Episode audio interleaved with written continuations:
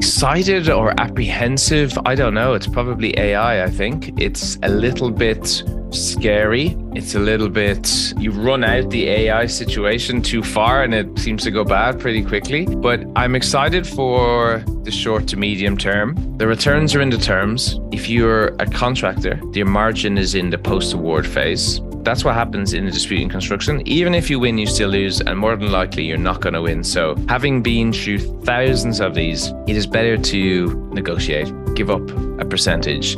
It'll save you money and it'll save you time in your own attention.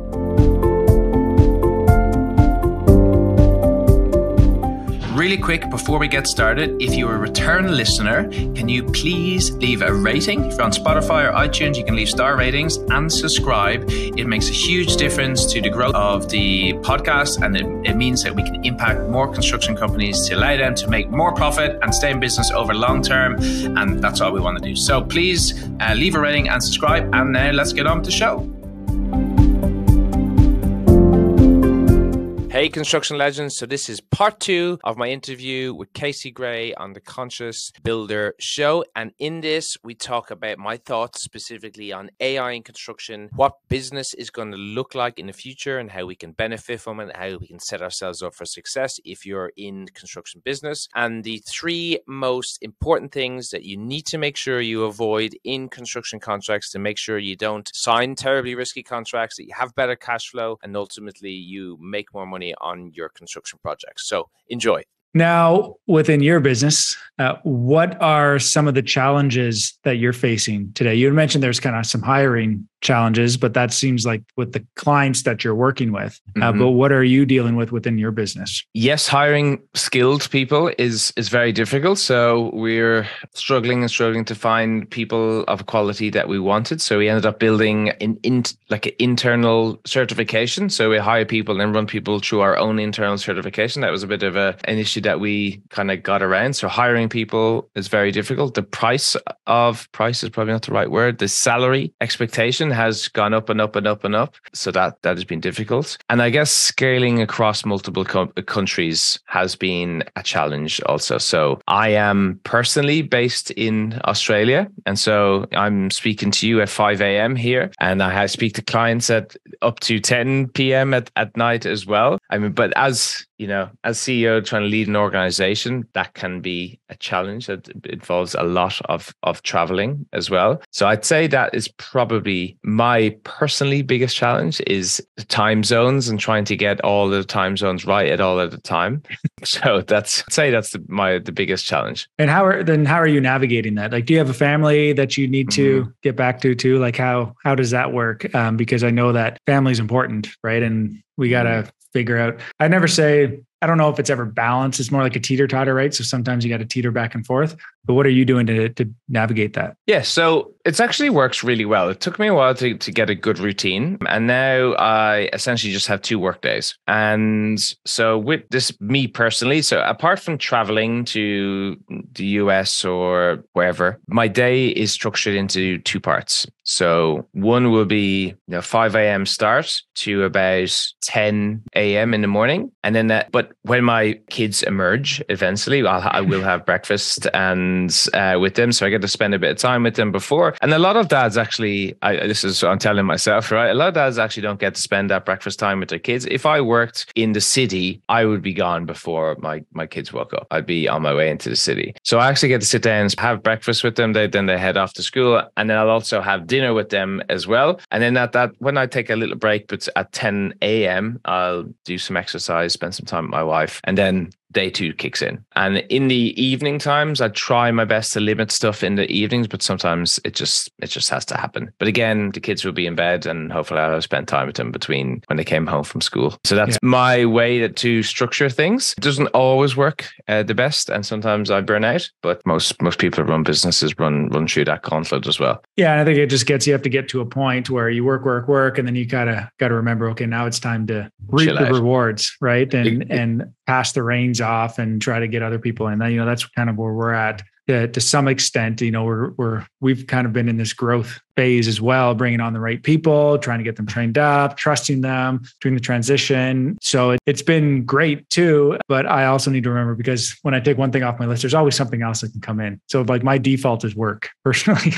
yeah. So I yeah. got to remember like, all right, time to take a day off, make sure I put time aside for my wife, time aside for my son. Uh, and then, like you said, there's some days that it's just like today was one of those days. I'm like, I'm, I'm all meetings today. You won't see yeah. much of me today, even though I'm working from home, sort of thing. Yeah. So, oh, but I mean, it's exciting though. I like, you know, I, I I love it. I love working. I love the construction industry. I love the people that that I work with. And again, as well as we scale, maybe you find this too. You kind of move out of client facing, um, and you're trying to train more internal people. And so that's been hard for me as well because I really like, I love jumping on a call where there's some near catastrophe, some big dispute about to happen and navigating through that particular issue. That's kind of, that, that sets me off. I love that. And so kind of, as you said there, trying to get the right people in place to be able to help more people essentially can be difficult. Yeah.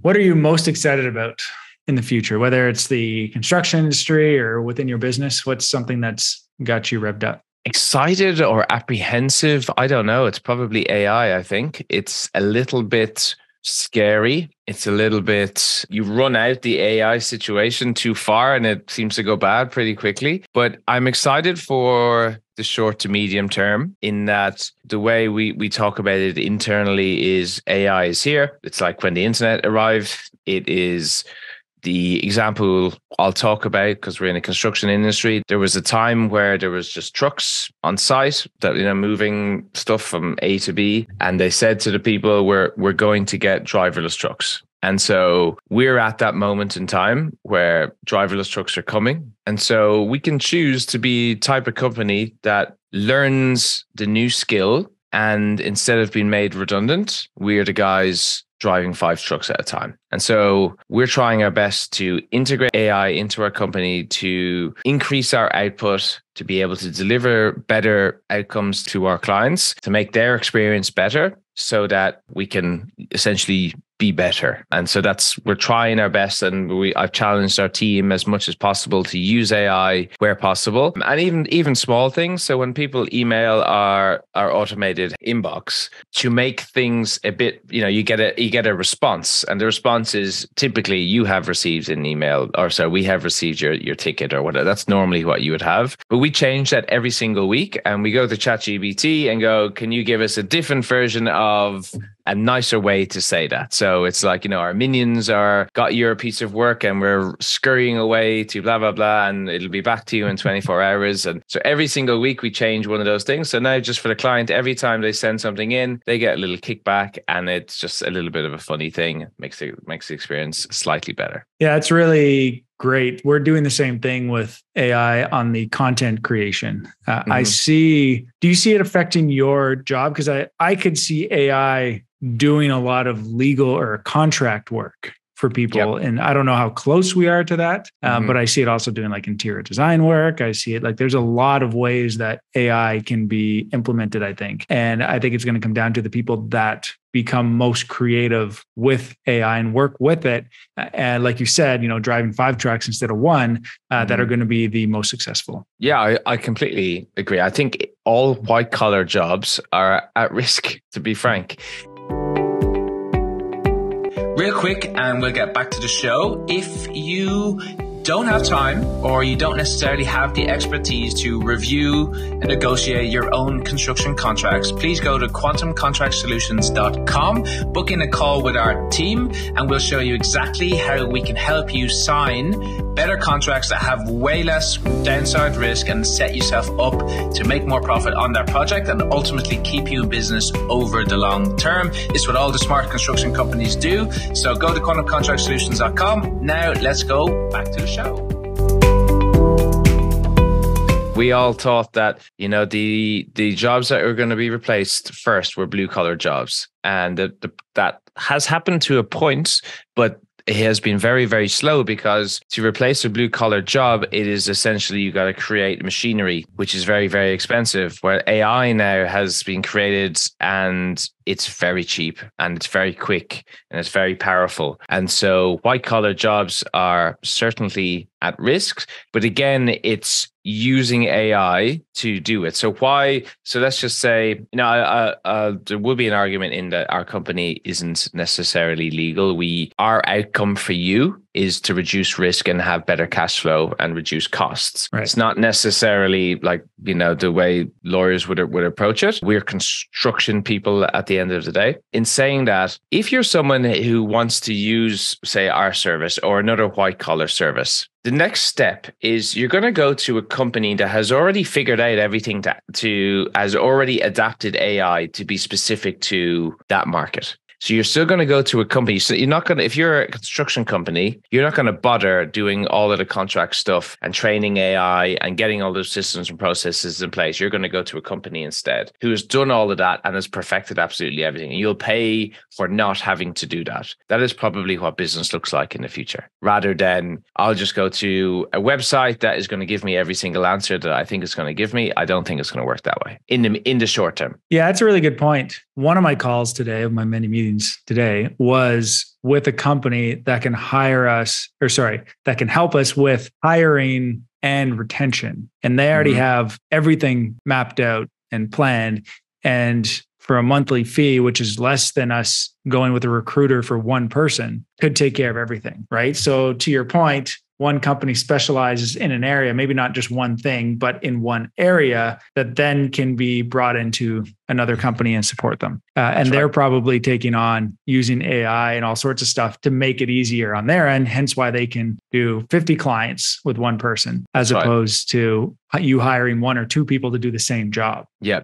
I mean that's the benefit of of having a like obviously you got to vet your vendors make sure that they're really good assuming that they are good. If you can have someone who's a specialist at only doing that one thing. That's all they mm-hmm. do is that one thing. They're obviously going to be better than you. I mean, you for you're a builder. Right. You're, you you have a, a, set of skills, as Liam Neeson would say, in a specific way. And so, do you need to be a financial guru? Do you need to be doing your own bookkeeping as well? Is that a good use of, of a company's time? Do you need to also be doing all the HR stuff? So, a lot of construction companies, I had a friend that had a, a company that was based in uh, the Netherlands, in Europe, and they're in Singapore, they're in Australia, and they did these underwater concrete structures so reefs you know those artificial reefs. They do had all these they did they work for oil and gas companies as well doing concrete curtains i think they're called as well. And because they they understand the bell curve nature of construction there's going to be projects and then it's going to go down. And if you build an organization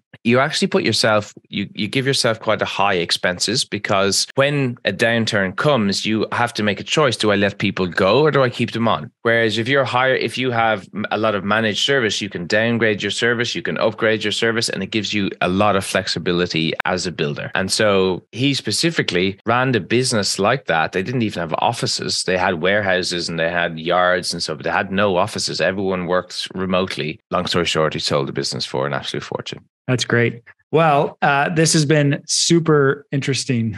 Any parting words of advice for our listeners? Yes, I'll give you. Th- I'll give you three things that I think are really important. The returns are in the terms. If you're a contractor, your margin is in the post-award phase, and avoiding a dispute is far cheaper than getting into a dispute. You can embody those three things into any project that you're going to, I think you'll do really well. That's great advice. And I can attest to number three, went through one lawsuit years ago and I will never go through. I always tell, I even tell clients now, I'm like, you're gonna have to owe me a lot of money before I come chasing you for it. So hopefully we can just agree to get along. well, that's it. So uh, the way I look at dispute is if you are a hundredly, you're never 100% in the right. But let's just assume you are 100% in the right. It's like you're driving along in a car, you stop at the traffic lights, someone rear ends you. They get out of the car and they say, it's completely my fault. Right. Again, that won't happen in construction, but let's just assume they say it's completely my fault. And they go, I'll pay for everything. And so they go off and pay for everything. But at the end of the day, you have to